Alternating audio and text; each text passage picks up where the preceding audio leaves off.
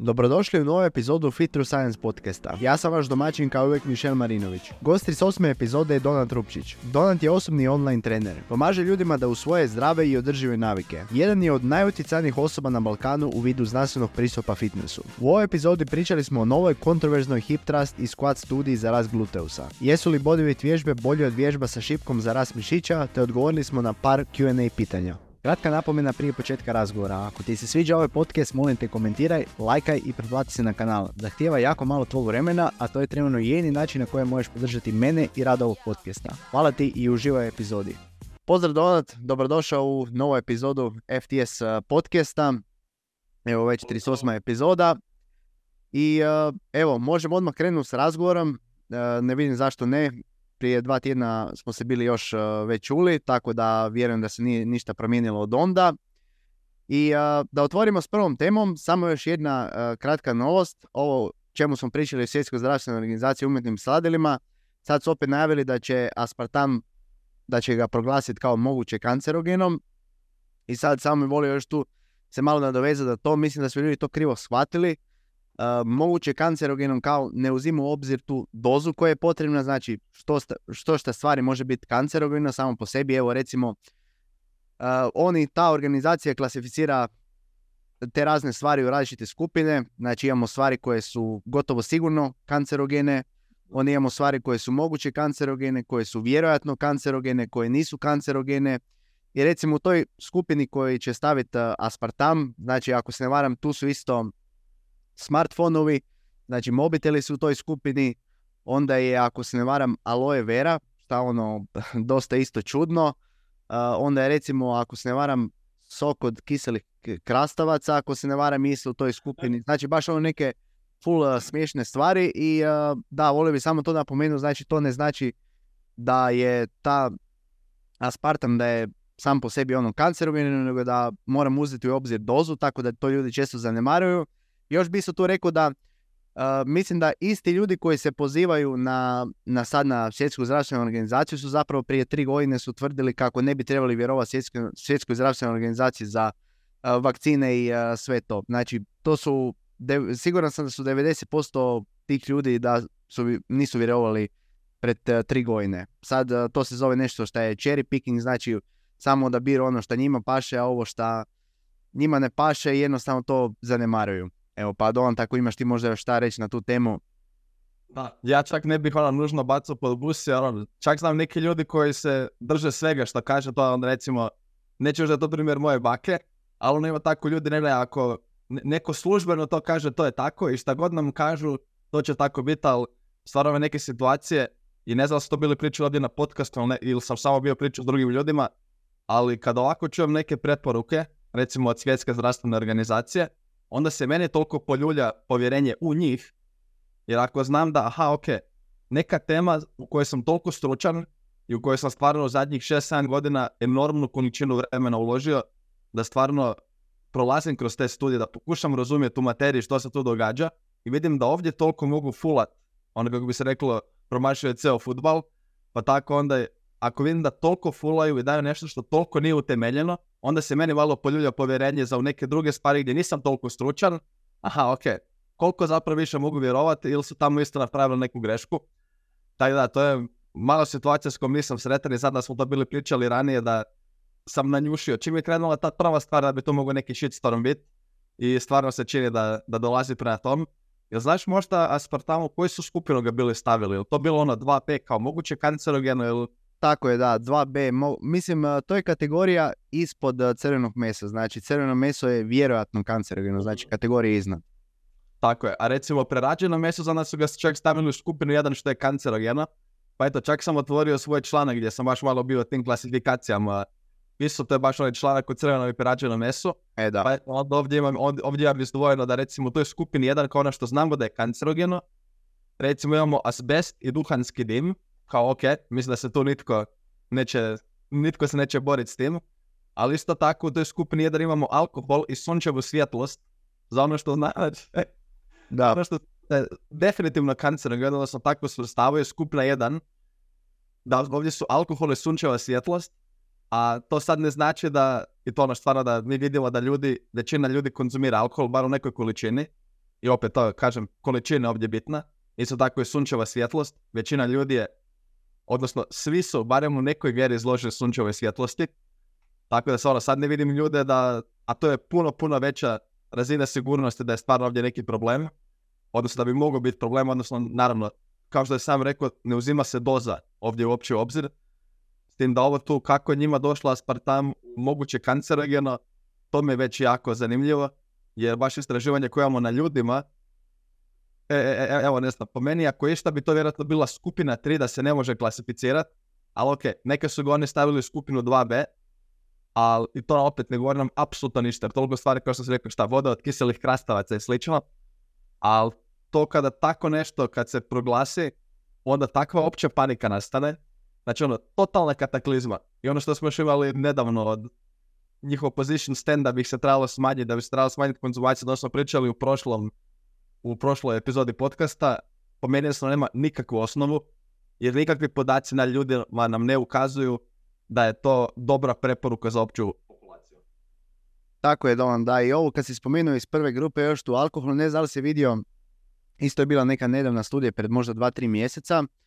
Znaš kako ono ljudi tvrde kako je konzumacija alkohola kao da ima ono u obliku slova uh, J, znači osobe koje konzumiraju malo alkohola zapravo imaju su zdravije od osoba koje konzumiraju ništa alkohola u biti. Uh, a sad uh, je došla ta nova studija koja je zapravo pokazala da to zapravo nije točno i kao da bi ljudi trebali zapravo konzumirati manje od jedne alkoholne doze na dan, kao bi trebali konzumirati ne, ne, svaki, ne svaki dan, nego onako možda par puta na tjedan, jer kao da ima negativne efekte, jer sad bili su to razni neki bajasi, kao jer osobe koje su konzumirale onako malo alkohola zapravo, ili osobe koje uopće ne konzumira alkohol, prije su ga konzumirale, ne znam sad točno stručni naziv kako su oni to nazvali, ali da, zato se pokazalo u biti da te osobe koje uopće ništa ne konzumira alkohola kao da imaju manji rizik od smrtnosti od osobe koje konzumiraju, mislim imaju veći rizik od osoba koje konzumiraju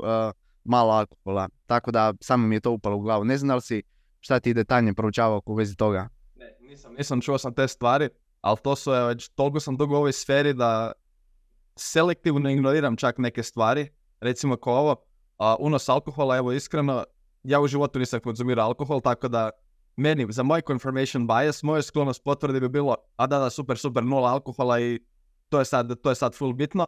Ali ako ćemo biti iskreni, ako netko evo, ovo je, kažem, nisam toliko duboko ovdje zaronio u temu u zadnjih sad par godina da vidim te nove stvari, ali zadnja kad sam prije nekoliko godina to proučavao da je stvarno bilo hoće li neko konzumirati to jedno piće dnevno, odnosno ono dva za muškarce, ili kako su već službene preporuke, ajmo reći da neko svaki dan će popiti nešto malo ili neće piti ništa. Mislim da je toliko mali utjecaj ukupnoj, ukupnoj sferi, znači od svih, ono, zamislite da imamo jako puno nekih ono slajdera, kod da imaš veliku miksetu, i sad imamo ono jako puno slajdera s kojima se možemo igrati što ćemo malo gore, malo dolje. Ali to recimo za alkohole, to je toliko mali slajder, toliko mali utjecaj će imat. Znači ono, možda jedan decibel negdje gore dolje, a onda imaš one velike slajdere koje će biti ukupan životni stil, znači san, prehrana, dovoljna razina fizičke aktivnosti, kvaliteta međuljudskih odnosa i slično. Tako to su ti neki veliki slajderi, a sad ovo, ako se neko hoće igrati, ono, optimizirati malo gore dolje, super, ali to je još jedna stvar koja je sad odlazim na drugu temu, ali kad čujemo biohacking, kako je sve popularne, čujem s čim se ekipa igra, tamo imaju 30 suplemenata, ovo je dobar za ovo, onaj za ono, sad ćemo staviti obavezno, čak više nije na večer, nego ekipa cijeli dan nosi narančaste naočale. To mi je moj čovjek Sebastian Orlić bio priča, isto bio na jednom summitu u Londonu i ono, kakve su, kakve su tamo njuške. Znači ono, ima svega, ekipa se toliko porija kod tih nekih malih sitnica, tu bi ovdje stvarno svrstao taj alkohol, da mislim da se ne treba stresirati oko toga. Ono, ok, idemo imati nula do relativno malo konzumacije alkohola i mislim da ćemo tu biti ok. Ove sad neke sitne detalji, da. mislim da su premali da bi bili bitni. Da, u ostalom, bio sam priču sa bio podcast Ivan Lučić, bili smo pričali o suplementima i svemu tome, da ti praktički konzumiraš svaki suplement koji se pokaže da ima onako malo benefita. Ti bi doslovce po cijeli dan bi bio suplemente i gdje ćeš ti povući granicu? Uviš recimo ako imaš neki suplement, šta ja znam sad, L-karnitin, pokaže se ono da malo pomaže, ali koliko ti takvih suplementa koje možeš naći koji za koji se pokazalo da ima malo benefita, čovječe ti bi pio tisuću suplemenata, ono, svaki dan, svakih pet minuta bi konzumirao nekakav suplement. Tako da on, to mi je smiješno. Kao što si rekao, to su samo onako mali pomaci, to je onako negdje na vrhu piramide.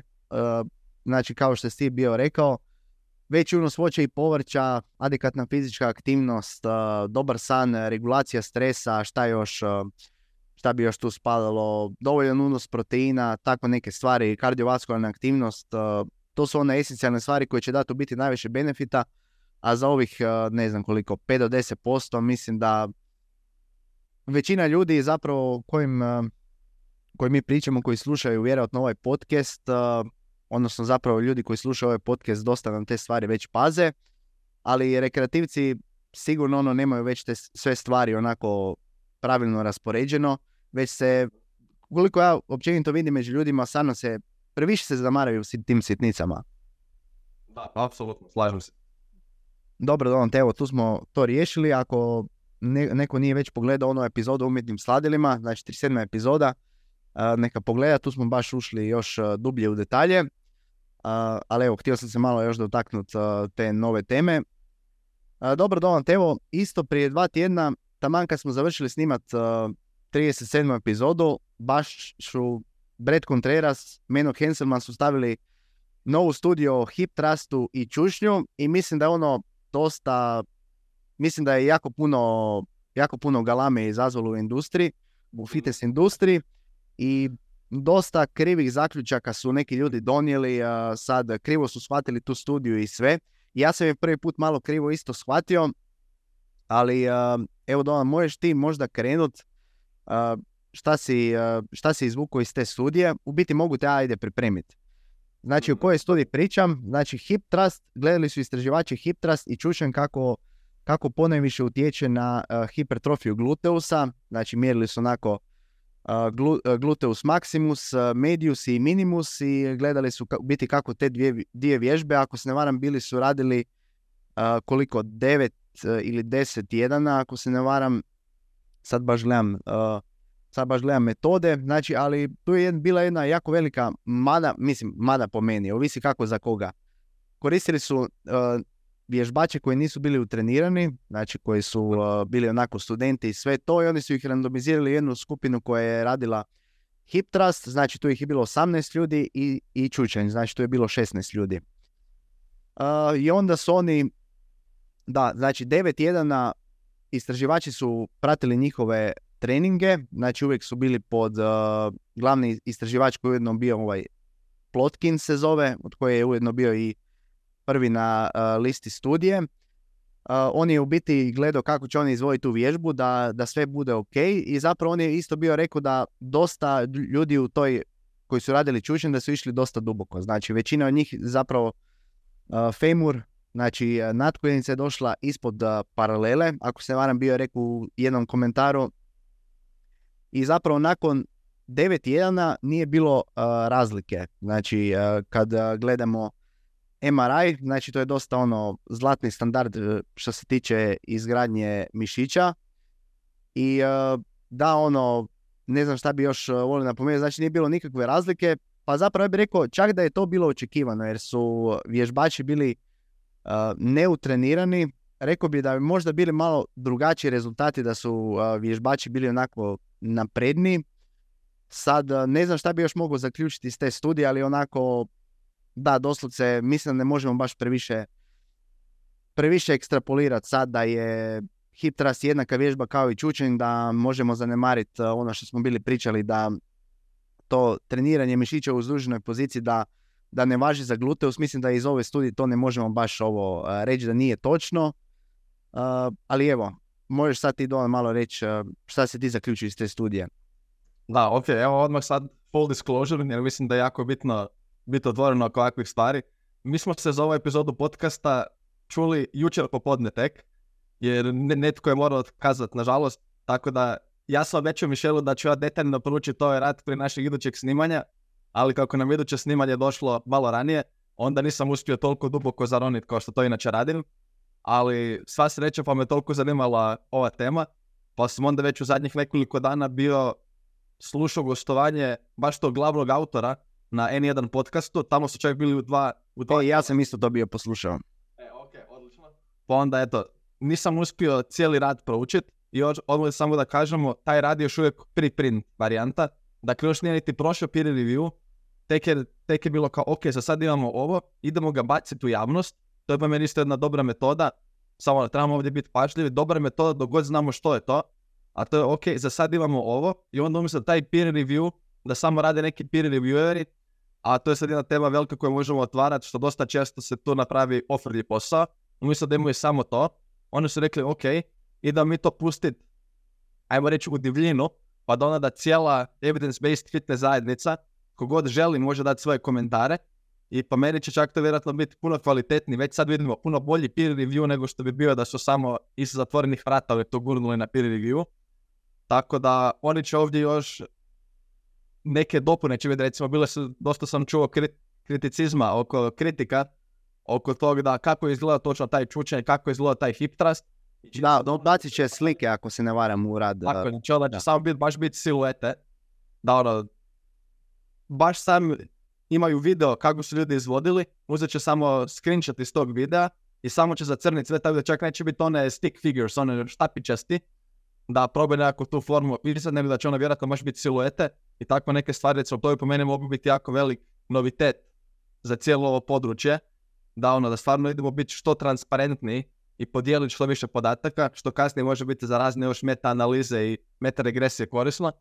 Tako da evo, to još uvijek prolazi peer review, rad nije niti blizu, mislim, ajmo reći je blizu, ali nije još u svojoj finalnoj verziji, tako tu se još uvijek dosta stvari može obtegnuti da se malo bolje jasnije iskomuniciraju neke stvari. Ali ok, sad vidimo što su oni došli. Kao što je Mišela rekao, mjerili su bili hipertrofiju gluteusa i ovdje nije bilo zna, značajne razlike između skupina, ali također mjerili su hipertrofiju još nekih drugih mišića donjeg dijela tijela. Pa recimo vidimo da kvadriceps je čak je narasao i kod hip trusta i kod čučnja, naravno dosta više kod čučnja, kao što bi očekivali, ali neki ljudi bi možda iznenadilo da je čak i na hip trustu bilo rasta kvadricepsa. Zadnja loža nije narasla nigdje, ni u jednoj skupini. To je ono što nas ne bi trebalo čuditi. Mislim, opća populacija se meni još uvijek čudi, oni su vjerni, čučan dobra vježba za zadnju ložu. Evo sad recimo malo da se idemo zezat. Zadnji put kad sam pitao chat GPT, chat GPT isto mi je pokušava uvjeriti da je čučan dobra vježba za zadnju ložu. Pa eto, čekamo da još koja verzija možda prije nego što, prije nego što dođe na tu razinu. I recimo aduktori, mislim da je tu isto bilo kod čučnja veći rast nego kod hip trusta, što opet očekivali bismo, jer aduktor magnus, to nam je zapravo glavni ekstenzor kuka, glavni oprožač kuka kad smo u na čučnju, tako da stvarno aduktori apsolutno odrade i na čučnju, dok kod hip trusta će biti dosta manje, jer jednostavno nemamo tu potrebu, odnosno gluteus može veći dio te ekstenzije kuka napraviti. No dobro, to ono što je pokazalo to istraživanje. Ta kritika da je riječ o neutreniranim vježbačima, znači ono su ljudi koji nisu imali iskustva s tim, može biti mana, ali ja potpuno razumijem zašto to napravili. Prvo, uzet, uzet utrenirane vježbače, znači netko koji je u treningu i konkretno, što ovdje tu bilo potrebno? Mislim da je bilo 9 tjedana, ako se ne varam. Isto zašto 9 tjedana, koliko traje semestar, idemo mi to moramo u jednom semestru napraviti prije nego što studenti pobjegnu doma. To, to je jednostavno takva limitacija da ne može se izbjeći. Ono kao, čuo sam, zašto niste trenirali šest mjeseci? Ka, kak ćeš to izvesti? Prvo da neko bude šest mjeseci na istom programu i onda da ti ljudi ne idu doma, da ti dolaze na treninge redovito, da ih netko nadgleda, jednostavno, apsolutno, apsolutno neizvedivo u realnim uvjetima. Nažalost, ono, jebi ga, takvo je stanje. A i također, oni kad su to bili radili, recimo skupina koja je radila čučanj, to im je bila jedina vježba za donji dio tijela koju su oni smjeli raditi. Isto tako za hip thrust, jedina stvar za donji dio tijela. I gdje ćeš sad ti uzeti nekog utreniranog vježbača i reći ne, ne, Buras, žao mi je, ali znam da ti imaš ciljeve, možeš se natjecati iduće godine ili šta god, ali jebi ga, radiš samo hip thrust idući devet, devet tjedana, molim, kao, to, to se neće dogoditi.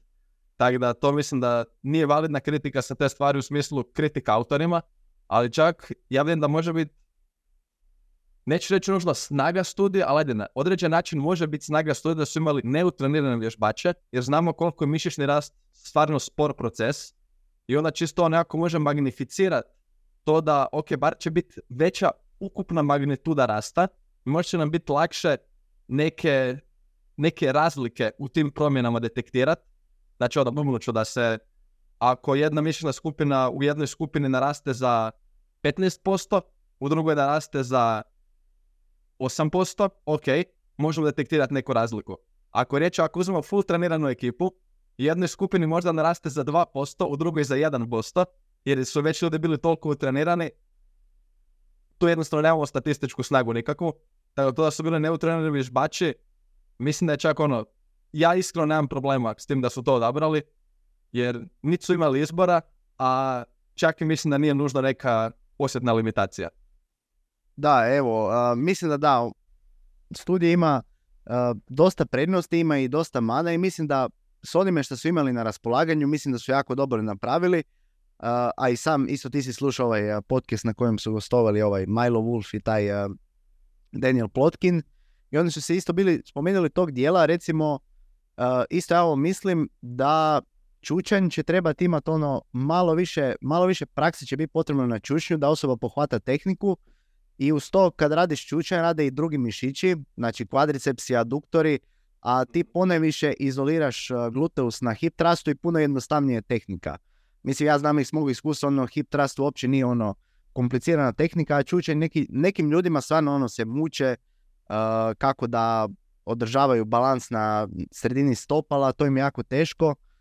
Uz to postoje isto neke različite tehnike čušnja, recimo uh, osobe koje bacaju kukove više iza će, dok, će doći do tog krajnjeg dijela uh, fleksije kuka, prije, znači maksimalno će ono istegnuti gluteus. Postoji tu jako puno limitacija i sami autori su rekli možda, možda bi bilo bolje, tipa tu su spoređivali čučenje hip thrust, možda bi bilo bolje da su stavili neku vježbu tipa recimo rumunski ili možda tako neka vježba za ekstenziju kuka gdje bi maksimalno izolirali uh, gluteus u toj izduženoj poziciji. Oni su bili rekli neku spravu baš onako za ekstenziju kuka kao neki kickback, ajmo tako reći. Možda bi bilo... Da nazvali multi-hip ili tako da. nešto.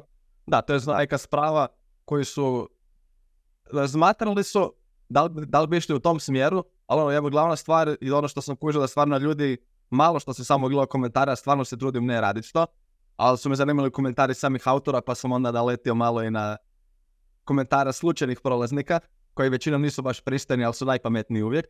A to je zašto su oni konkretno uzeli te dvije vježbe. Prvo, zato što je bila jedna, jedno istraživanje od Barbalja i suradnika, to što smo već bili pričali Michel i jednostavno skupina iz Brazila gdje su gdje imamo prilično veliku sumnju da su bili lažirali hrpetinu podataka u raznim studijama i ne znam, ono, desetak već radova su im bili povukli, jer baš ono, baš smo imunirali bili s tim podacima, ono, apsolutno sulude brojke su tamo bile.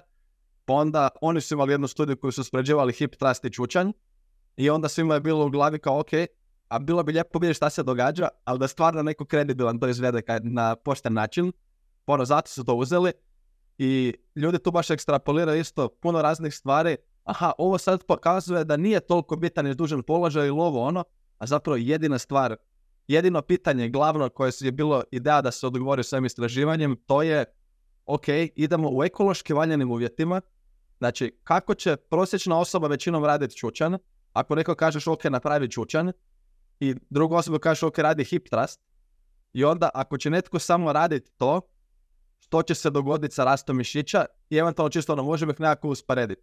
To nije, nije bila ideja, idemo maksimizirati čučan da bude što bolje za gluteus što bolje za kvadriceps. Isto tako za hip thrust, tu isto postoji dosta varijanta kako nekog se može namjestiti da radi.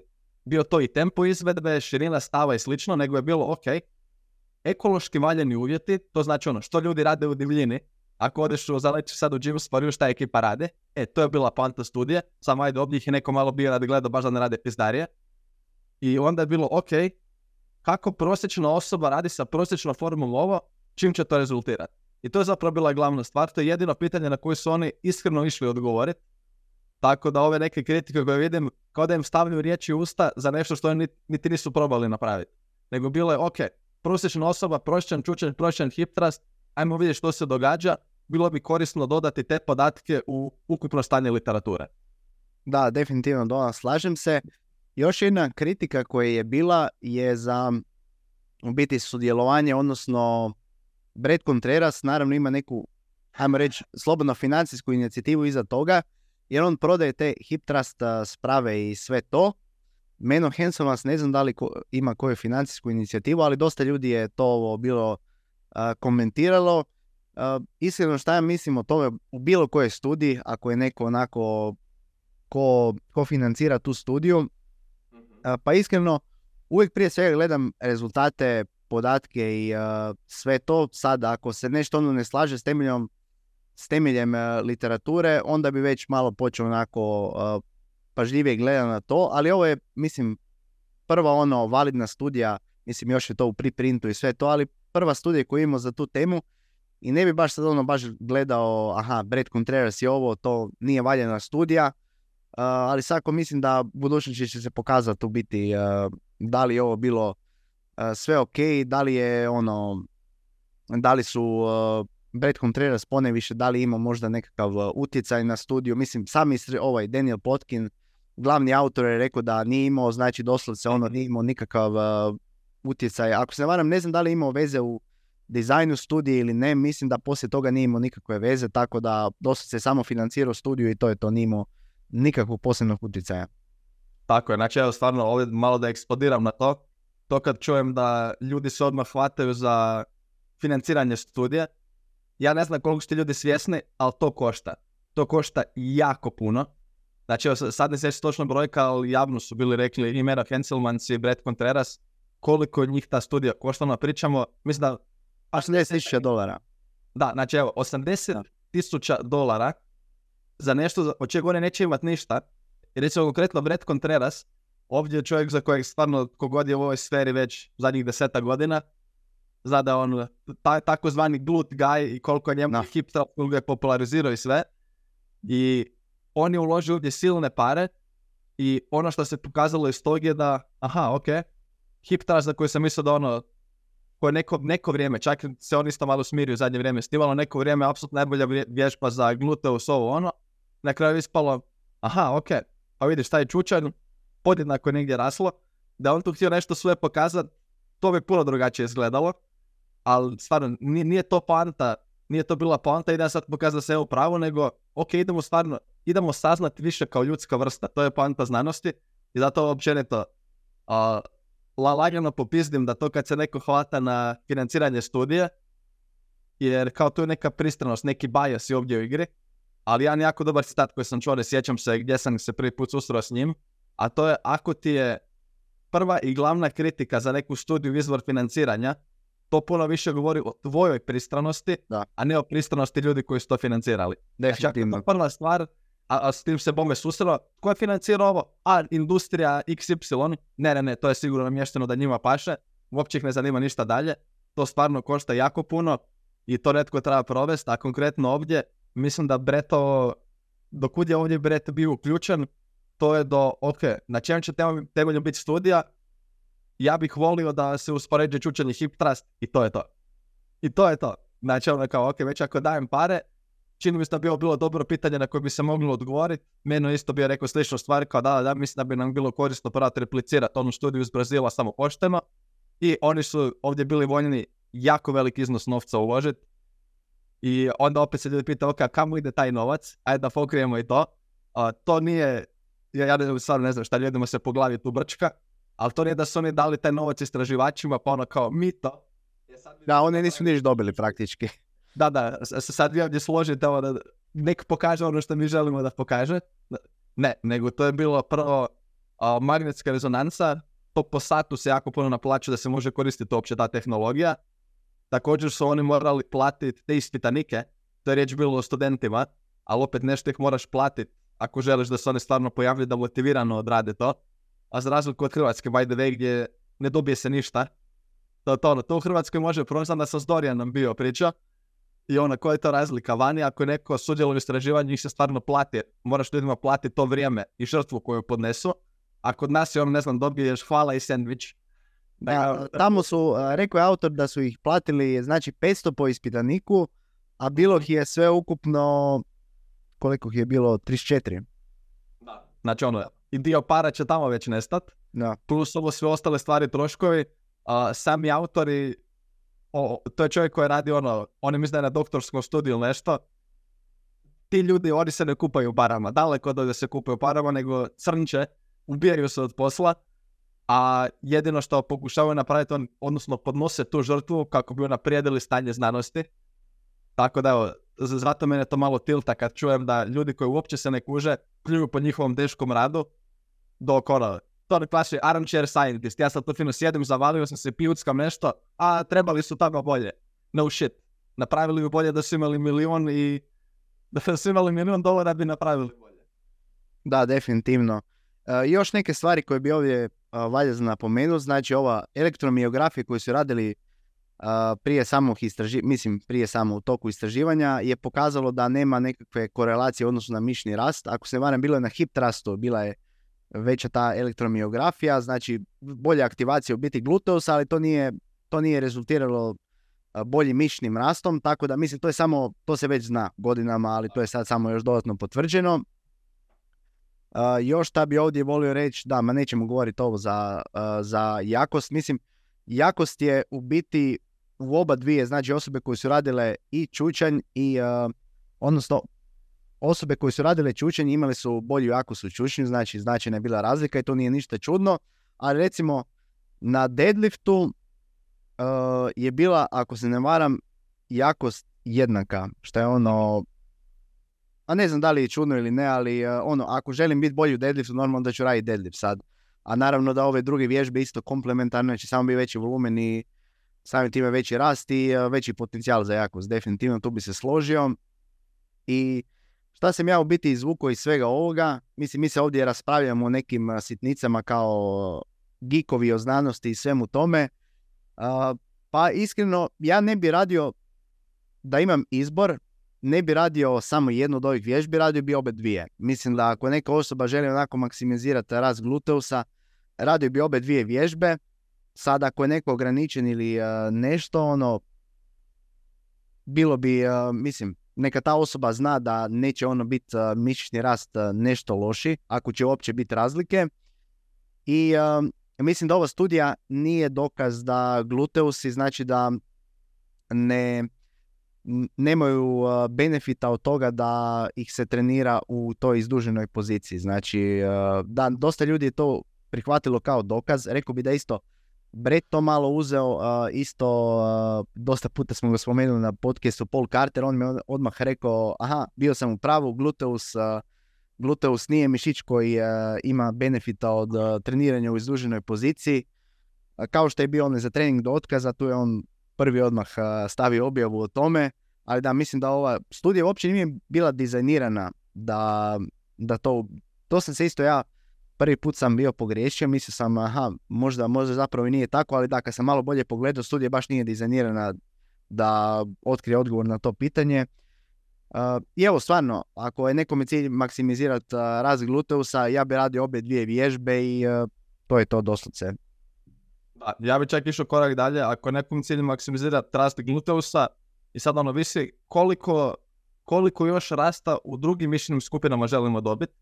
Znači evo ono što stvarno, recimo ono što iz ove studije jesmo vidjeli, a to je da ako netko želi povećat povećat volumen gluteusa, znači ono, mišićni rast u gluteusu želi što bolje, a stvarno ne želi da mu rastu neki ostali mišići, ok, recimo kvadriceps, znači uzet ćemo ženu koja već stvarno ima jako razvijene kvadricepse, a želi se više posvetiti gluteusu, ok, pa nemoj onda udarat po tom čučnju ko blesava, nego ok, idemo uzeti neki drugi alat iz naše kutije, o, sad idemo ovdje na programiranje treninga, to je, idemo uzeti onu vježbu koja će nam dati željeni rezultat za naše trenutno stanje i ciljeve.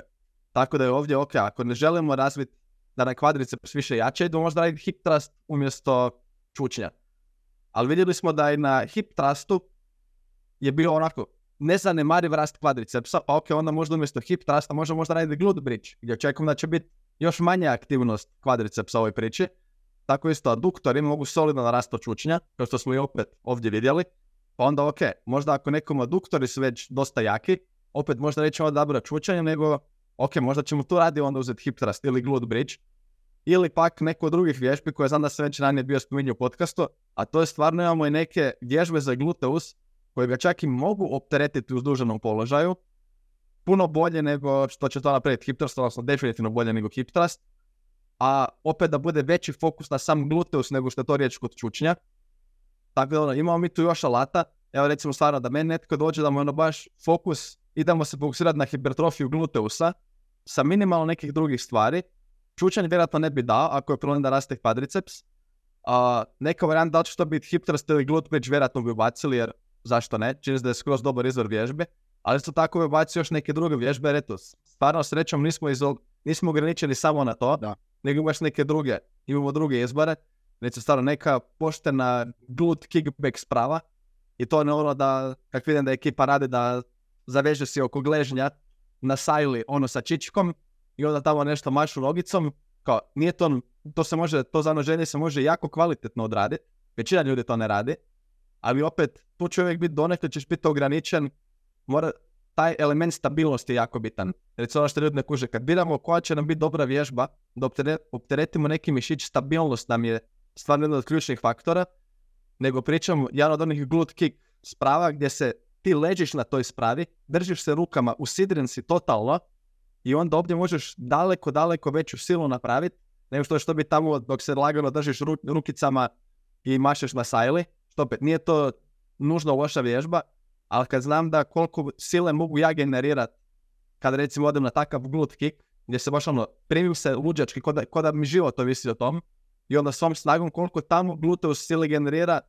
u istuženom položaju, čak jer ako je dobra sprava da se namjestiti to, za razliku od negdje da imamo samo na sajru. Tako da imamo stvarno puno, puno još nekih drugih opcija, ili na primjer ovo pričanje čučanja, ok, koja varijanta čučnja, idemo da bude nešto veći nagib iz trupa, manji nagib u koljenu, ok, ono da ide prema možda prema nekom good morningu, to je super, onda će neko možda reći, ok, tu preuzima više loža, zadnja loža isto možda je limitirajući faktor kao kod rumunjskog deadlifta. Ali ok, možemo onda ovdje i u koljeno staviti veći stupanj fleksije. Svjestan sam da je podcast jako nezahvalan format za ovo. Ali recimo, ako stavimo, idemo ciljati na veći, veći stupanj fleksije u kuku. Odnosno, što to znači? Više se nagnut prema naprijed. Onda da nam ne, pre- loža ne bude limitirajući faktor, idemo više savit koljeno, pa ok, više neće ona toliko biti naložen, nego ćemo probati na sam kuk, baš prvenstveno na gluteus i možda aduktore. I onda možemo se tako igrati s nekim stvarima malo sa izvedbom. Evo recimo stvarno neke vježbe koje ja radim, igram se za gluteus, trenutno mi je upaljen gluteus, jer sam se bio prekjučer malo za igro. A to je stvarno jednonožni, jednonožni deadlift na smitu sa potom zarotiranim kukovima, čak ga radim sa stepera, da mogu dobiti što veću fleksiju kuku. I jednonožni good morning isto na smitu, gdje ono, totalno se nagnem naprijed savijeno koljeno i proći što više stegnuti gluteus, tako da imamo te neke, imamo te neke vježbe koje možemo možda još bolje pogoditi ono što želimo. Ne mora to samo biti ono cookie cutter, aha, imamo čučanje i hip thrust i to je to. Nego je stvarno, ako je nekom full bitno, idemo se parati još više fokusirati na određenu mišnu skupinu, recimo ovdje gluteus, imamo stvarno dosta izbora i sada sam ovo već rekao ranije, ali bilo bi dobro da, da snimim ja te stvari i nadam se da će biti sad prilika negdje krajem sedmog mjeseca snimiti par tih videa, imamo a, content day sa MyProteinom, konkretno 22.7. tamo kad mi je rođendan, pa eto, a, nek čestitat ko želi. Uglavnom ja ću taj dan snimat content za sve vas. A, pa eto, budem tamo probao, ako ne ranije, budem tamo probao snimiti te vježbe, pa onda kad ih oni objave, evo imat ćemo još neke vježbe u knjižnici za radi gluteus. Da, jako zanimljive vježbe si sad dao. Sad ja nemam smit mašinu u svojoj teretani, tako da ne mogu isprobati, ali ono, evo, ako neko želi, baš ono, zanimljive vježbe si dao. Meni iskreno vježba koja najviše osjetim gluteus dan nakon, znači najviše sam upaljen, definitivno bi rekao bugarski čučanj, znači to mi je ono brutala vježba, ne samo meni, uh, pogotovo klijenticama i dobro klijentima, niti ne dam toliko bugarski za gluteus, ali klijenticama dam. I uh, još šta bi ovdje rekao, da to je to, mislim da smo lijepo zaključili ovo ovdje uh, temu, mislim da smo sve rekli. Uh, da evo, mislim da je dosta ljudi krivo interpretiralo ovu studiju, jer evo mi smo iznijeli svoje mišljenja i sve to. I možemo se, oprosti Donat, možemo se prebaciti na iduću temu, a to je, mislio sam da iduća tema bude isto neke stvari koje je Menu Hinson bio stavio, samo da se kratko dotaknemo ovoga. Uh, bodyweight vježbe ili vježbe sa šipkama, znači kako će, koje od tih uh, dvije stvari će biti bolje za mišićni rast. Sad bila je neka nova studija i otkrilo se kao da su uh, znači da je isti mišni rast, da li mi radili bodyweight vježbe ili vježbe sa uh, šipkama u suštinu. Uh, sad, nije ništa čudno u tome, ali opet ovdje dolazimo na pitanje, Donat, da li ti misliš recimo da neki napredni vježbači, možda za njih bodyweight vježbe ne bi bile jednake kao vježbe sa šipkama za rast mišića? E, da, to je uh, samo pitanje koje bodyweight vježbe, jer to ono, ono što znamo da nam je bitno, mišić stvarno, odmah krenemo s tim, mišić stvarno ne zna od kud dolazi ta mehanička tenzija, u smislu je li to došlo od sprave, je li došlo od šipke, je li došlo od bučice, je li došlo samo od težine našeg tijela. Ajmo tako. Znači ono, mišić jednostavno, jedno što se ovdje osjeti mehanička tenzija i onda se pokrene cijela kaskada i signaliziranje, ok, trebamo neku adaptaciju ovdje. Da li će to biti mišićna jaknost ili mišićna hipertrofija, kako god. Ovisi o tipu treninga. Dakle, mišić to ne zna. I onda je samo stvar u tome da, ovisno o našem stupnju naprednosti, da tako kažem, trebamo odabrati odgovarajuću vježbu koja će nam omogućiti da se približimo mišićnom otkazu u nekom smislenom rasponu ponavljanja. Što to znači? Recimo, ako ja mogu sad trenutno napraviti 60 sklekova u seriji, to možda nije najbolja opcija, sklekovi možda nisu najbolja opcija za mene, da ja dalje neku hipertrofiju obdjeganjam, zato što će možda mi pluća otkazat ili bar postati kompromitirajući faktor prije nego što dođe do mišićnog otkaza. Ono što znamo da možda do nekih 30 ponavljanja u seriji, recimo od 5 pa do 35, može biti podjednako učinkovito za mišićni rast. To je isto nešto što prije još 5 do 10 godina ljudima bilo nepojemljivo, ali sad stvarno ćemo jako, jako puno podataka za to. I onda mi samo trebamo odabrati neku vježbu koja će nas dovesti blizu mišićnog otkaza do te granice. Uzet ću primjer sklekova. Sklekovi su meni recimo prelagani da bi za mene bili dobra opcija da gađam hipertrofiju na njima. Mogu se igrati sad tu nekim varijacijama, povisit ću noge, uh, stati na dvije stolice ili stepera pa da se malo dublje skupljam, ali opet će to većinom biti više ponavljanje nego što bi volio da bude. Ali uzmemo neku sa drugu bodyweight vježbu i recimo neka to budu sklekovi na jednoj ruci, o, ok, sad to za mene već može biti dobra vježba, za te mišljene skupine koje pogađaju, recimo triceps mi ovdje zgori, prednja glava, ramena isto, prsa koliko toliko jer imam feeling da si ne mogu dobar kut uzet, ali da je jedina opcija to funkcioniralo bi. Recimo, s na jednoj ruci ja ih ne mogu napraviti 60, ne mogu ih napraviti ni 20. Nego ono, zadnji put kad se bi igrao s tim, to je bilo u karanteni, ja bi na desetak već otkazao. Tako da recimo, ok, s na jednoj ruci, to je za mene se čini da je sasvim dobra vježba. I za tako ćemo zgibovi. Ima ljudi kojima su zgibovi čak, odnosno većina populacije, zgibovi su im preteška vježba da bi uopće mogli koristiti hipertrofiju. Ja ako uzem zgibove, ja ću biti iskren, ja ne pumpam po 20 zgibova u seriji. Znači ono, ja sam ispod 20 zgibova u seriji, to za mene može biti sasvim dobra vježba uz hipertrofiju, jer ono, satraće me. Tako da ono, s te strane, da li radim na lat mašini ili radim sa svojom kilažom zgibove, za mene što bi stvarno dobra vježba za hipertrofiju.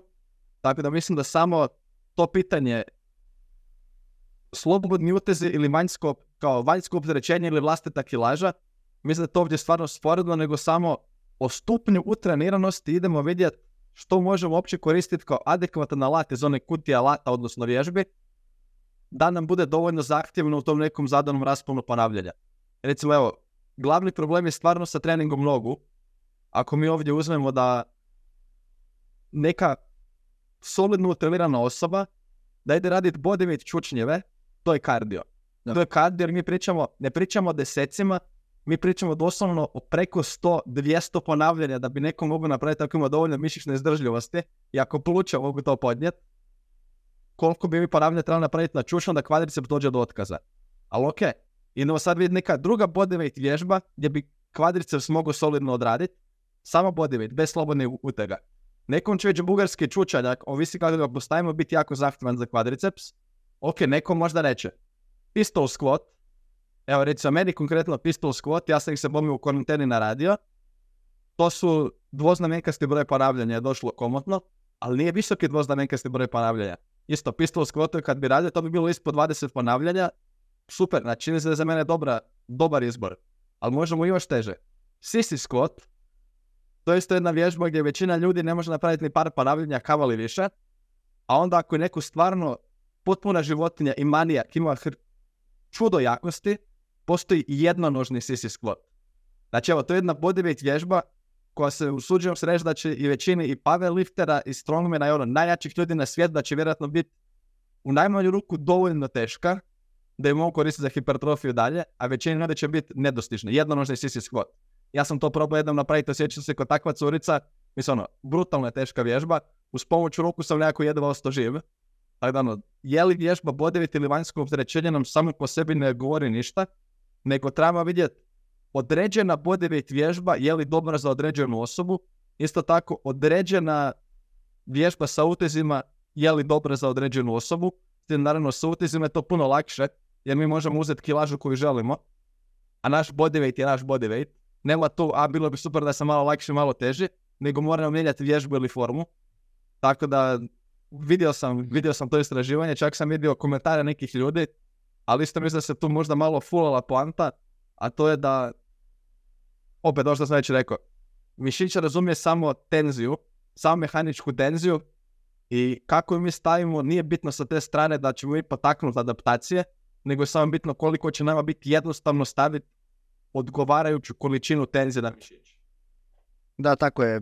Rekao si, rekao si većinu stvari koje sam ja htio reći. ja iskreno radim zgibove, dipseve i sklekove imam u svom programu.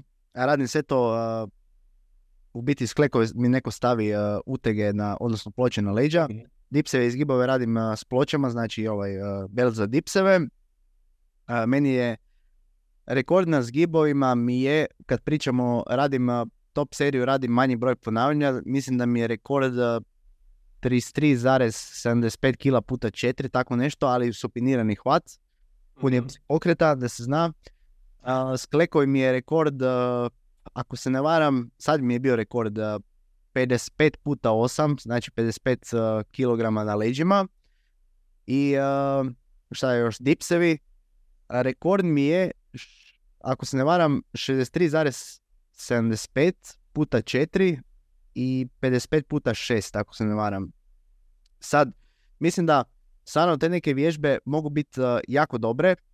Čak, čak bi se usudio reći sve da dođeš do nekog naprednih uh, levela, baš ono full, full napredan vježbač. Uh, recimo za gornji dio tijela mislim da čak neće imati toliki utjeca, a recimo za noge stvarno mislim da će. ti si tu opisao odlične vježbe, zapisao sam da će treba imati malo više balansa, tako da možda ono nije baš nešto nestabilno što želimo imati u vježbama, ono, preferencijalno, ali bože moj, ako nemamo drugih izbora, mislim da stvarno ono, pistol squats, sisi squats, što si rekao, bugarski, dobro, mislim da bugarski će postati ono, dosta lagan uh, kad se dođe do nekog tog uh, srednjeg nivoa. Uh, onda trebalo, trebalo bi osoba recimo preći na sisi squat i, on, i onda, da, mislim, praktički te dvije vježbe su iste po težini, sisi squat i pistol squat. Iskreno, pistol squat nisam radio zato jer samo zbog te stabilnosti. I da, mislim da ono, generalno, kao što ste rekao, osobe mogu gledati da li će dodati 2,5 kg, da li će dodati 5 kg, recimo ako neko radi leg press, ono, full je teško mijenjati svoj body weight, zapravo nemoguće je, osim ako osoba šta ja znam ide u deficita, ni onda ne možeš toliko brzo skidat kilažu ili je dobivat.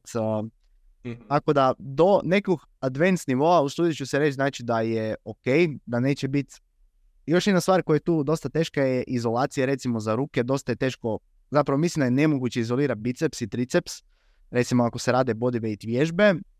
O, čak ima, ima varijante. Živio sam ja u karanteni. Evo, evo, samo da se reći. Evo, možeš reći. Na primjer, recimo za pistol squat, to je ono što se i klijentima baš dao u lockdownu, a, apsolutno želimo izbaciti nestabilnost ovdje i ono što sam to radi što, uđeš u vrata, unutar štoka si i rukama se samo upreš sa strane Znači ne da se primiš, nego samo se drži da nemaš tu nestabilnost i stvarno postane super. Znači ono stvarno maknuo tu nestabilnost, fokusiramo se na generiranje sile. Pa evo, to je jedna varijanta, ako niste probali recimo pistol squat, ja ga čak imam dovoljno dobar balans da ih mogu raditi na prazno, ali ne želim jer znam da je suboptimalno za moj cilj u tom trenu. Evo ja sam čak u treningu, nije mi se dalo neki dan tovarit, nije mi se dalo neki dan tovarit na sebe veliku kilažu, pa sam onda radio serije po 15 pistol squatova. Isto samo sam ušao sam u smit, ali se nisam primio da se ne držim gore, nego sam samo odupro lagano sa strane, samo da se ne prevalim. A recimo za triceps imamo oni kao skull crusheri, da recimo nekoj šipci si i onda sam sebe odguraješ, to je po stvarno solidna vježba za triceps. kao neka bodyweight izolacija. I sam se bome tog naradio dosta. Kad neko postane prejak za to, a, onda ona, jebi ga, tu su jako veliki skokovi, ali to je recimo dići se s dvije ruke pa probat bar malo usporiti ekscentriku s jednom Mhm. rukom, kao neki eccentric overload, tako nešto. I bome sam bio radio neka varijanta na TRX, odnosno moji kućni TRX su ono bile plafte, a to je da u ovoj nekoj poziciji ja kao visim i samo se prati iz bicepsa, dizat sebe gore dolje. E, da. Ima stvarno opcija i to naučio sam dosta tih stvari od ovih street workout ekipe, kako se oni snalaze. Opet, s razlogom, s razlogom ja biram trenirati u teretani i kad god treniram, znači ono, i sebe osobno, jer stvarno, meni su ti kućne treninze bili takva tlaka, ne samo zato što mi okolina nije bila za trening kao u džimu, nego i to je stvarno znalo biti više ponavljanje te neke varijante koje su mi bile ono, dovoljno komplicirane da nisam bio entuzijastičan, ali tako da ono, meni je stvarno teretana puno draža, pa da odmah da stavim i taj disclaimer, ali mislim da se može jako, jako dobro i sa kućnim treninzima složiti neke varijante. Samo ono, glavna stvar je treba biti jako kreativan i treba imati jako puno znanja. To je stvarno jedna stvar kad, kad me pitaju klijenti i klijentice, kao Donat, jel možemo trenirati doma, ne bi teretanu? Kažem, možemo. Pogotovo u startu će biti relativno lagano, ali onda što smo mi napredni, to stvarno zahtjeva puno više znanja, da ok, u teretani radiš neku vježbu, doći do 12 ponavljanja koliko god smo si zadali u programu, uzmeš onu iglu, puf, 2,5 kg više idemo Da. staviti na strani ili 5 ili koliko god. A ovo kad mi neko kaže, ok, ova varijanta s klekom je postala prelagana, šta ćemo sad? I onda sad da ja to osobi objasnim, ok, probaj ruke privući možda malo više sebi i probaj se malo više nagnut svjesno težinu prema naprijed, da više prebacimo na ruke malo na noge, jer te ono neke mikro, mikro promjene, na primjer, evo, bugarski čučanj, ja sam radio jednu varijantu bugarskog čučnja, koja je praktički kao bugarski čučanj, ali toliko sam se bio nagnuo na prednju nogu, da stražnju nogu ono jedva nešto malo bilo kilažilo, kako ćeš to nekom objasniti? Ja sam svjestan i za sebe da ne mogu to standardizirati, jer kad postane teško, nesvjesno će možda 5% kilaže preći na stražnju nogu, 1,90 kila. Tih 5% to je kao da mi sad neko iz ponavljanje spravi mijenja kilažu.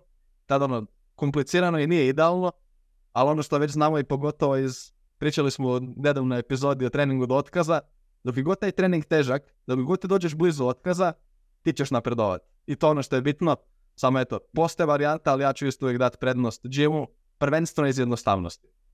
Da, mišić, kao što si ti rekao, poznaje samo tenziju, ne znam da li je to bodyweight vježba, da li je to šipka, da li je to bušca, da li je to mašina. Uh, I možemo izgraditi mišiće u širokom rasponu ponavljanja 5 do 30, 5 do 35.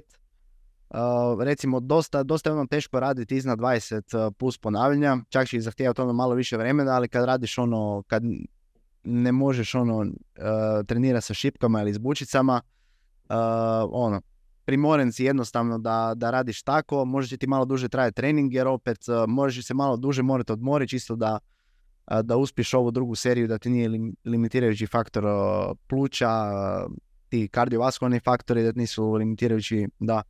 Uh, jednostavno, da, moje mišljenje je za početnike, da, definitivno ono, početnici se uopće ne trebaju brinuti oko toga, oni će, oni će praktički napredovat bilo šta da im ti daš, čak i ono jednu seriju tjedno, oni će napredovat, i što je osoba više advanced, malo se više mora igrati s time. Kao što si ti rekao, za neke varijante iskreno ja uopće nisam imao uh, pojma sad uh, dok mi ti nisi rekao. Uh, jednostavno ono, više sam fokusiran na, na, na vježbe u džimu i konkretno radim s ljudima koji je to generalno princip, ali imam isto par osoba koje treniraju u kućnim uvjetima. Tako da da, znači volio bi samo zaključiti ovu temu. Mislim da se definitivno se može. Možda je malo teže, kompliciranije, ali definitivno se može. Uh, još jedno, kad smo već kod Medod Henselmansu, ne znam da li si uh, vidio Donat, jučer je bio, jučer je, ako se varam, stavio jednu studiju, uh, bio je rekao low carb ili high carb kao da je jednako za performansu ili mišni rast, nisam iskreno siguran šta je točno bilo, mislim da je bio za mišni rast. Ali problem je u tome što je on izbrisao danas tu studiju, znaš zašto? Zato jer je low carb grupa je konzumirala 3,8 grama ulj, po kilogramu ugljikohidrata. Znači, se možeš složiti da to uopće nije low, low carb. Mislim, A, relativno je, jer je druga grupa konzumirala 5,4 grama po kilogramu. Relativno je, ali opet, da, da, a, čak i je postoje istraživanje, ako se ne varam, a, na... Da vidimo gdje sam to bio slušao. Mislim da su baš bili pričali Erik Trexler, Erik Helms i Omar Isuf na, a, na Iron Culture podcastu, odnosno Messcast, kako ga zove kad dođe iz Mess ekipe. Mislim da su baš bili se, baš pričali o tom, prije par tjedana sam bio slušao, možda tri tjedna.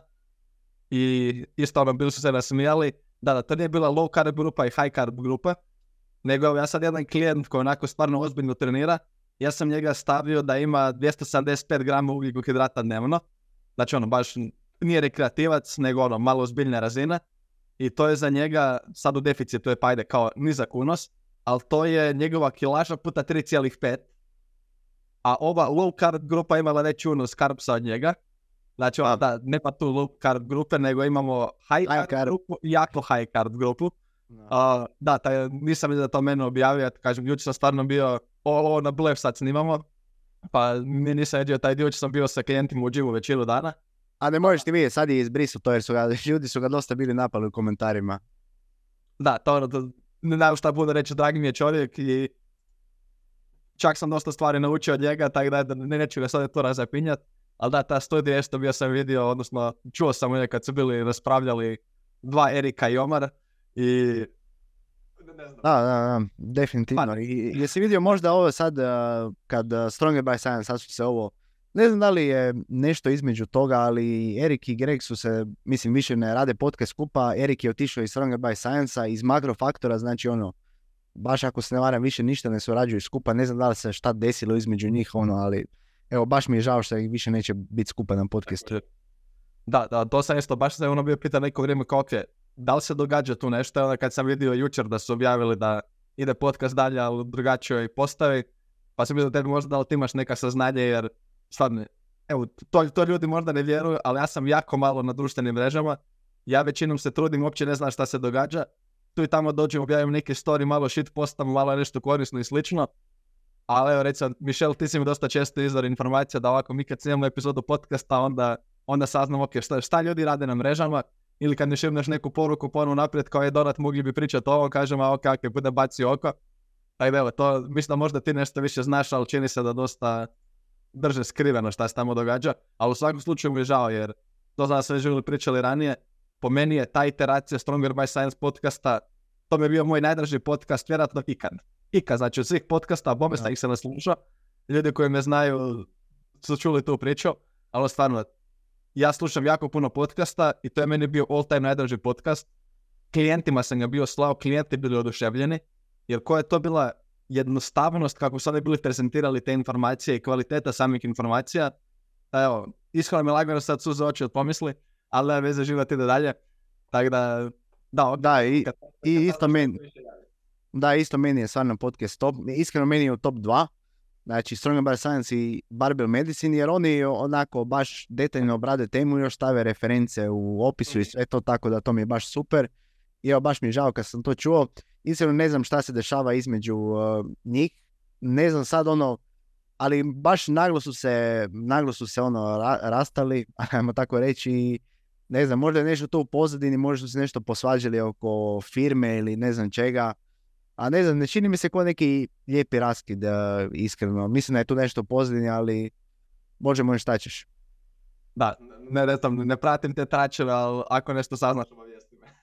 Da, može, može. Ali u svakom slučaju, šta sad, uh, ako se varam, sad su Greg i njegova žena sad vode podcast. Tako je. Da. To sam jučer vidio, da. Dobio sam na mail obavijest. Tako da, ne znam, si poslušao možda tu epizodu? Nisam, nisam, nisam. Nisam stigao ništa.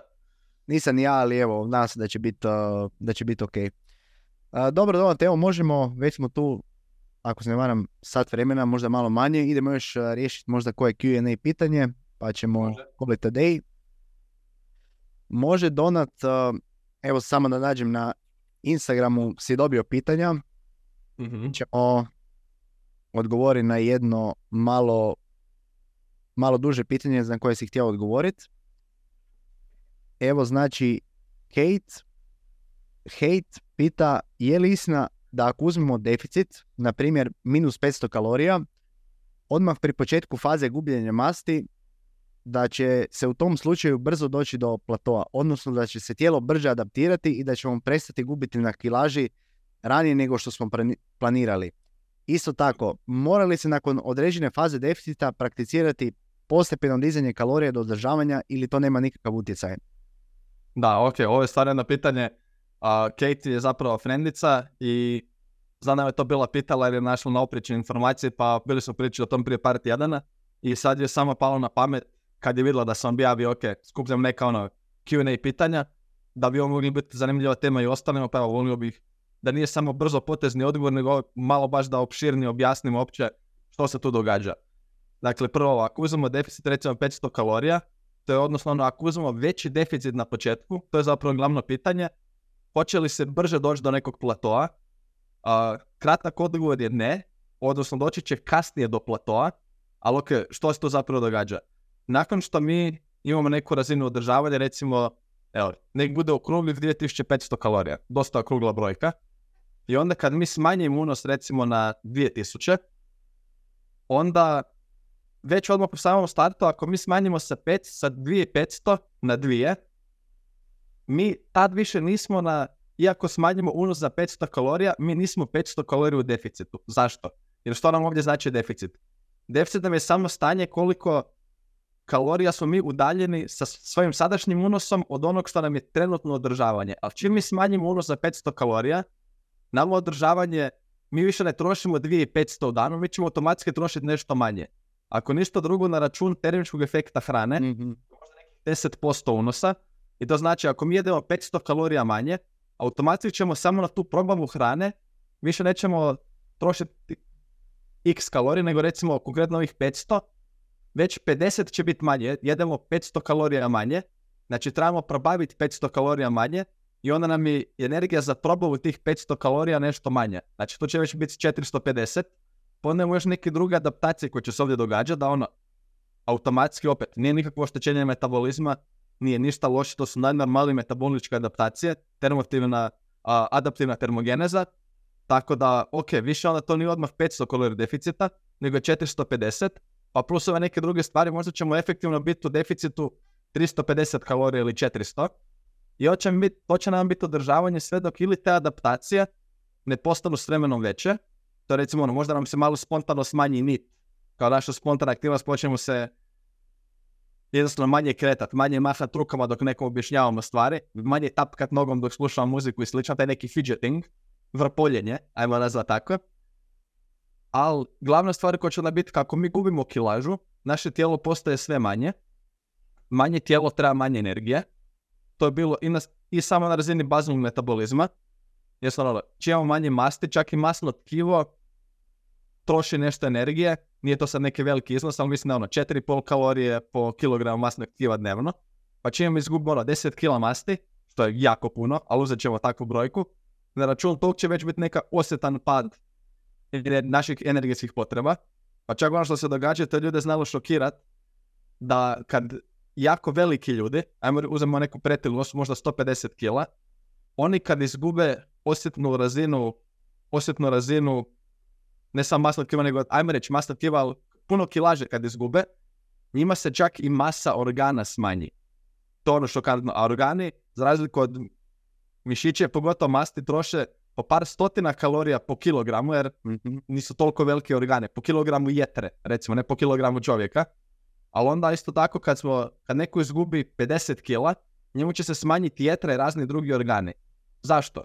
Zato što opet, to manje tijelo zahtijeva manju jetru, a tijelo naše je jako učinkovito. Kao ok, ne trebamo više, ne trebamo više organi koji će se brinuti za toliku veliku masu tijela, nego za manje tijelo i on će vam tu trebati manje energije, pa ok, idemo mi smanjiti, idemo štediti energiju gdje možemo.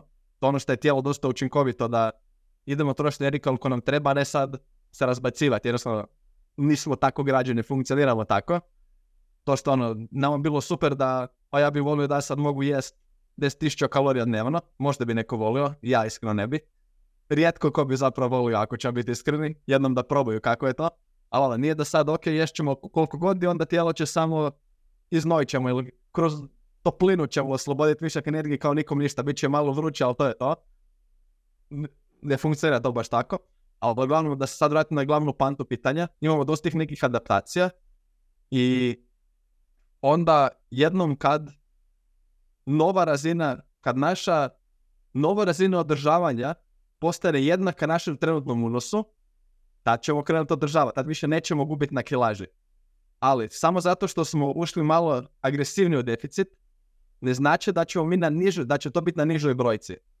Recimo, ako vratimo se ovaj primjer, sa 2500 kalorija, ako mi smanjimo na dvije, mi ćemo prestati gubiti kilažu kad nam 2000 postane nova razina održavanja, ali to se neće dogoditi ništa ranije, odnosno ništa nižoj kilaži. Recimo ako sa 75 kalorija, 75 kila, neko se smanji na 65, opet, banalni primjer, samo trebam neke brojke, ne moraju biti realne.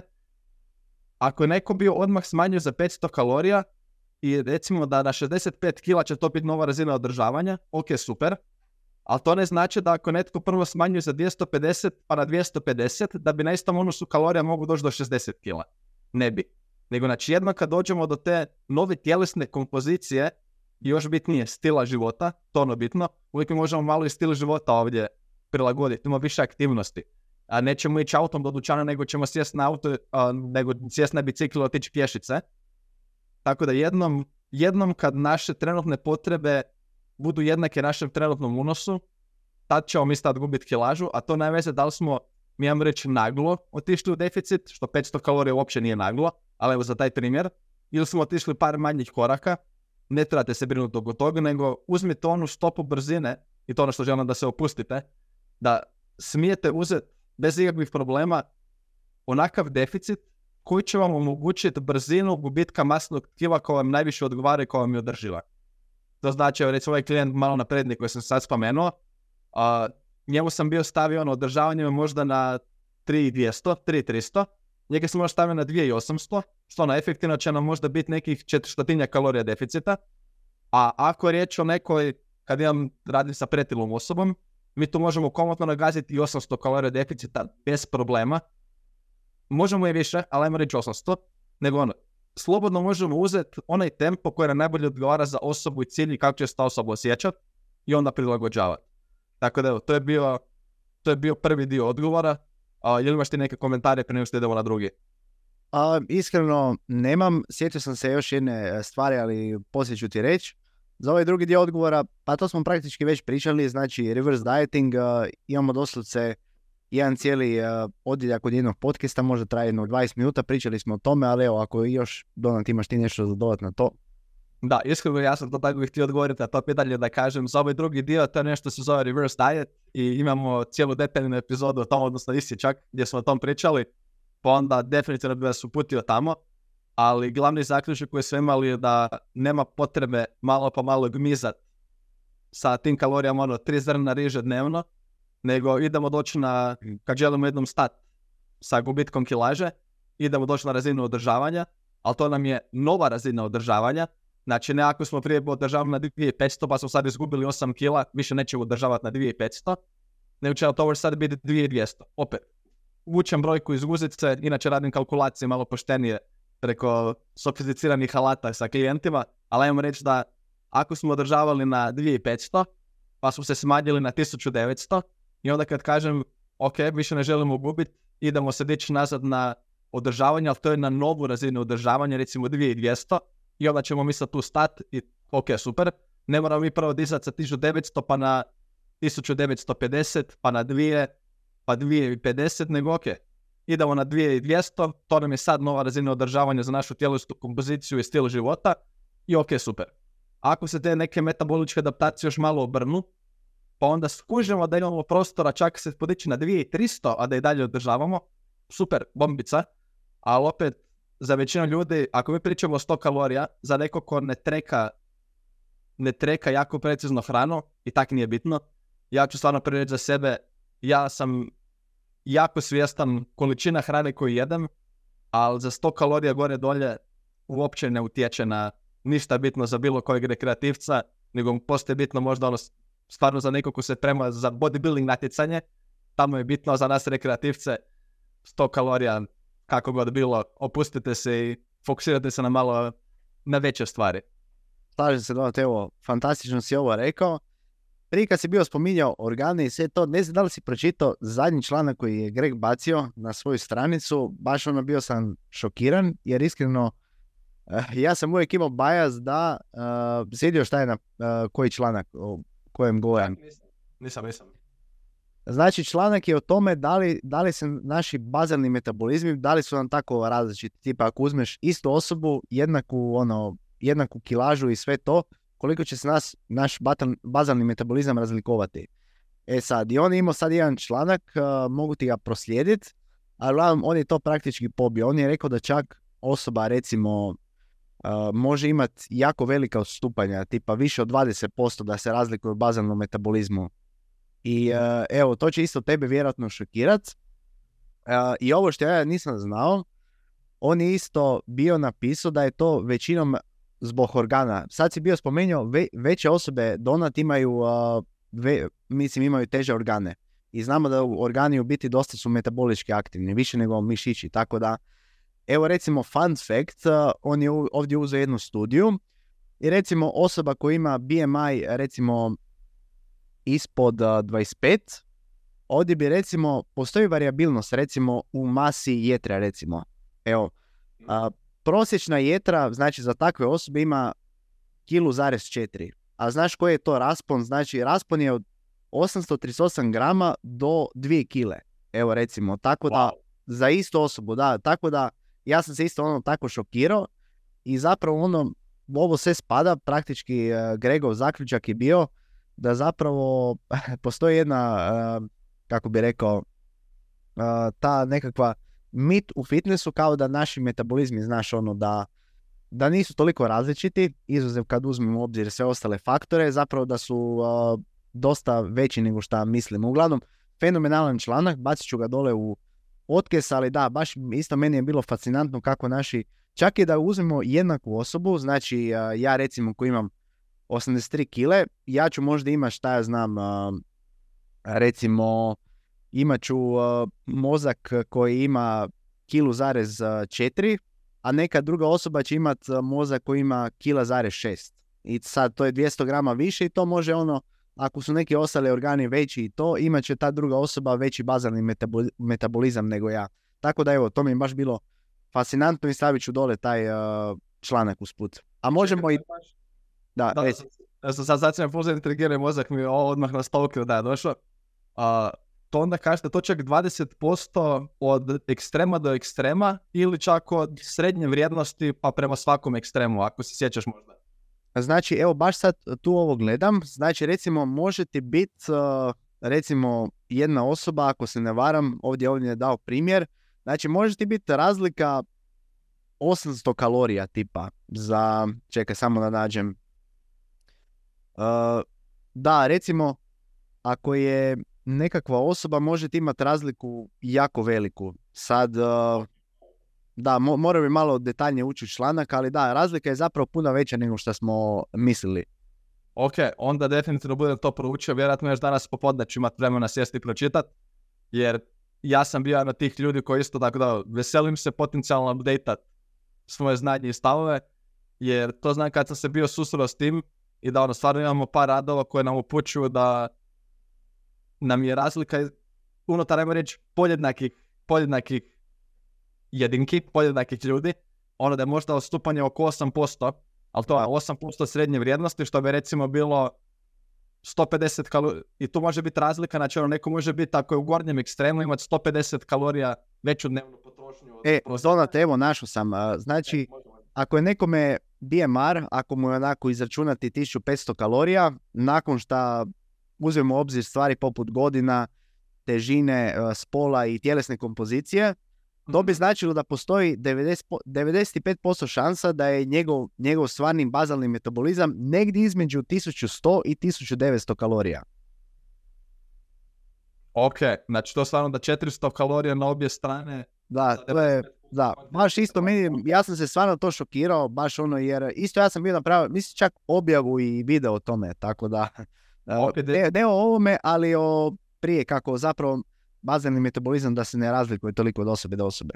Da, znači evo stvarno zadnji podaci koje sam ja imao je da može vjerojatno da reći očekivali bismo nekih 150 kalorija u jednu i drugu stranu, ako ovo čak 400 u jednu i drugu stranu, ok, wow. A, da, definitivno me danas onda čeka da moram, moram malo detaljno zaroniti u to, i probat se nekako posložiti te stvari u glavi, kognitivnu disonancu malo posložiti. Pa eto, vidiš, vo- volim ja ovaj podcast, uvijek nešto naučim.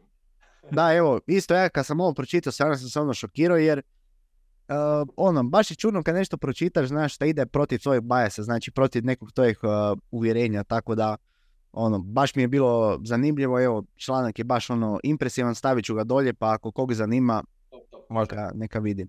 Dobro, Dolan, to je, možemo još ajde jednu temu za kraj, ajde da, da riješimo. Jedna osoba je bila pitala a, da, da li a, bi kavu, odnosno sad ću točno vidjeti kako je ta osoba postavila pitanje, pa možemo samo kra- kratko odgovoriti. Kava dva, sa- dva sata nakon buđenja, istina. Mislim da je to taj a, mit naj- najviše propagirao Huberman, sad evo, možda znaš ti nešto bolje o tome. A, to je meni isto u glavi, a evo čak u ovoj situaciji ja bih proslijedio ljude na Sebastijana Orlića, već smo ga spomenuli malo ranije, a znam da je on nešto bio isto pričao o tom, tako da evo, to sad već dolazimo dosta van mog užeg područja stručnosti.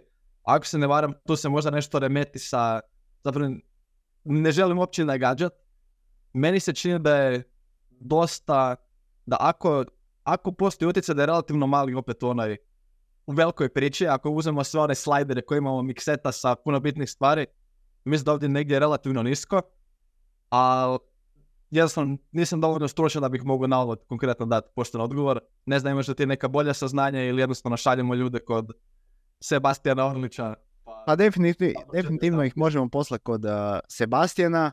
Uh, što se meni tiče, sad uh, mogu samo reći svoje iskustvo od praćenja dobrih ljudi tipa Barbell Medicine. mislim da je čak Greg isto nešto i Erik su pričali o toj temi. Ali u biti, to su ako se ne varam ti, uh, nakon kave će se kortizol, kortizol će se povećati, ali to su neki skokovi akutni. A znamo da ono akutni skokovi u danu da neće baš imati puno, puno efekta na ništa. Uh, tako da iz njihovog nekakvog konsenzusa nema baš nekakve nema baš nekakvog drastičnog utjecaja. Sad opet, disclaimer, evo, možda Sebastian nešto zna više o tome. Da, meni jako tu u glavi da smo bili pričali na jednom od naših treninga o tom. A, mislim da je nešto čak vezano za adenozinske receptore ili tako nešto. Da, da tu možda nešto bi bilo bolje da pustiti ih da nekim svojim prirodnim tokom se... e, bolje da stanem ovdje. Da, da, bolje, bolje. ne, želim gluposti baljezgati, ali čak, čak mi u glavi da možda nije bilo do kortizola nego do nečeg drugog. Ali ono što mogu reći iz prakse, to znam da je bio moj neki zaključak iz tog razgovora s njim, da, pa ok, možda ako bi netko, ako bi mu jedna, jednako, podjednako odgovaralo da nema tu kavu odmah nakon buđenja, kao ok, možemo se probati igrati s tim, ali pak ako netko ima trening ujutro i koristan mu je taj šut kofina da odradi bolji trening, onda će to biti puno bitnije nego idemo izbjegavati tu kavu, idemo je staviti nešto kasnije. I ono isto što eventualno još možda neki ukupan stil života, a to je da ako netko apsolutno ne može funkcionirati ujutro bez kave, znači ono, totalno izmoren i spavan, vjerojatno je bilo pametnije se malo posvetiti tom, Da, definitivno. idemo probat ne spavat 5 sati, pa onda probat to zakrpat kavom, nego vidjeti možemo napraviti neke druge izmjene u svom rasporedu, da se moguće malo više sna, pa da bolje funkcioniramo bez kave. Opet, ako nije riječ o nekom treningu, gdje nam je kofein, znamo da ergo, ima ergogeni učinak, da nam poboljšava performanse, pa onda tu, ok, daćemo prednost, idemo dalje bolji trening ako nam je to stvarno bitno. Bilo to radi nekog natjecanja ili općenito radi vrednujemo trening i želimo ga odraditi da nam ostatak dana bude dobro posložen i tako dalje. Opet, mislim da je dovoljno mala stvar da se ne trebamo previše oko tog brinuti, nego idemo se fokusirati na bitnije stvari. Onda ta kava ujutro hoće biti, neće biti, igraj se, probaj kak ti paše. Da, ono, stvarno, iskreno, nisam čuo prvi put za to dok Huberman nije počeo pričati o tome i ono, skeptičan, skeptičan sam oko Da. svega što Huberman a, a, govori, tako da ono, idem kod drugih izvora, vidiš šta oni kažu, jer ono, nisam baš ni ja upoznat sam s tom temom. Ali ono, hipotetski da ima neki loš učinak, vjerujem da opet ne bi to ono, kao što smo pričali, pričali da on u početku, mislim da druge stvari su ono, deset puta važnije nego to. Dakle, da, evo, tu bi volio stvarno završiti epizodu. I evo, mislim da je bila jako, jako dobra epizoda. E, Bilo je jako puno tu dobrih tema i evo, može donat e, za kraj e, plugin gdje te ljudi mogu pronaći. Da, evo, prije tog samo da svim ljudima koji su kod mene na Instagramu postavljali pitanja sa Q&A, a, nismo stigli se dotaknuti većine njih, pa evo samo da kažem da obećam da negdje u budućnosti budemo, neće ta pitanja propast, a, sve smo ih spremili, tako da evo stvarno hvala vam svima koji šaljete i sad ovom prilikom već od ranije smo imali nešto spremljeno, tako da evo obećam da budemo odgovorili na sve to, ali evo ga, bilo je, bilo je dosta vrućih stvari koje smo trebali pokriti ovdje, neki novi radovi i događanja, a, pa eto stvarno ljudi, hvala vam svima koji me pratite, kad sam već spomenuli taj Instagram, to je Ed Dora Trupcic, tako da evo, koji me pratite tamo i dobio sam čak jučer nekoliko jako lijepih poruka i od kolega iz branše i od, jednostavno, ajmo reći, opće populacije koja samo prati i čita objave. Tako da možete me pratiti tamo, Donat Trupčić na Facebooku, to su neke glavne stvari, glavna dva kanala gdje možete kasnije doći preko raznih linkova ili jednostavno javite se baš uputim dalje gdje što kako ako zanima više informacije. Odlično Donat, evo, mislim da neke, neke teme su se stvarno ono bile odužile pa nismo stigli uh, obaviti sav Q&A, ali evo isto ja obećavam da ćemo riješiti ovo u nekoj budućih epizoda i evo, hvala što ste pratili podcast, nadam se da ste uživali svi i vidimo se u idućoj epizodi. Pozdrav! Hvala ti na slušanju FTS podcasta. Ako ti se svidjela epizoda, lajkaj, komentiraj i prebaci se na kanal. Vidimo se u idućoj epizodi.